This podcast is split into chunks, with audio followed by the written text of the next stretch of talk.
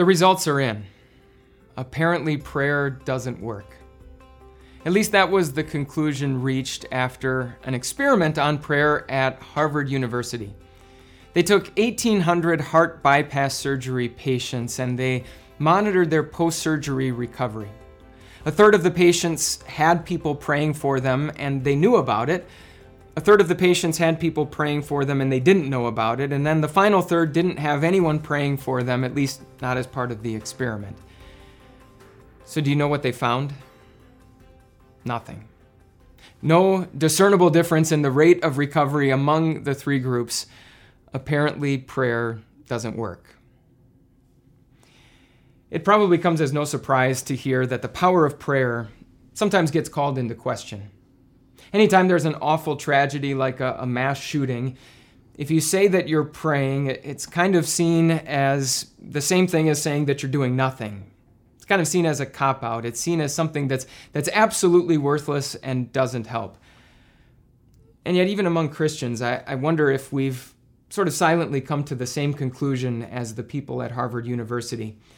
Maybe we've spent a significant portion of our lives praying and praying that God would, would take something away or make a problem better, and it just seems as though those prayers haven't worked. This week, I want to talk to you about the power of prayer by looking at another experiment on prayer. This one is recorded right on the pages of the Bible. As we look at that experiment, we'll have the opportunity to ask that question Does prayer really work? I think that's a good question for us to ask. It's, it's good for us to want an answer because testing the power of prayer is really an opportunity to test the one who invites us to pray in the first place.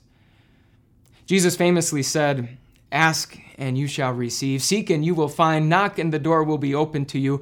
But right after inviting us to pray, Jesus said this Which of you, if his son asks for bread, will give him a stone? Or if he asks for a fish, will give him a snake.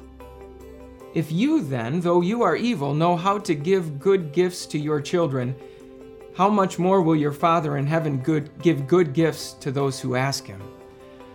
Jesus is saying if, if God really is who he says he is, if he really is that powerful, if he really is that loving, if he really loves us more than any earthly father could ever love his child, then we should expect that when we come to Him with our prayers, we will receive good answers. And so, as we experiment, as we explore just who our God really is using prayer, I can promise you this you're going to like the results. Hey, hey, it's Pastor Mike. Thanks for listening today. Uh, this is actually something else I think you'd really enjoy, and it's our latest podcast from my friend C.L. Whiteside. Uh, I could gush about CL and his gifts and the message he's bringing to the Time of Grace community. But instead, I'm going to let CL tell you in his own words what his podcast is all about. Something that's been on my mind has been when did this cancel culture begin? And people start saying this person is done or they're dead to me. And what makes cancel culture intriguing is that if you aren't angry like the majority of people are also angry, and you're not saying I'm done listening to them or I actually forgive them, you get canceled too. So you can't forgive somebody and want to move on and not want to dwell on it your entire life? Join me, CL Whiteside, on my podcast, The Non Microwave Truth. Search The Non Microwave Truth wherever you listen to your favorite podcasts.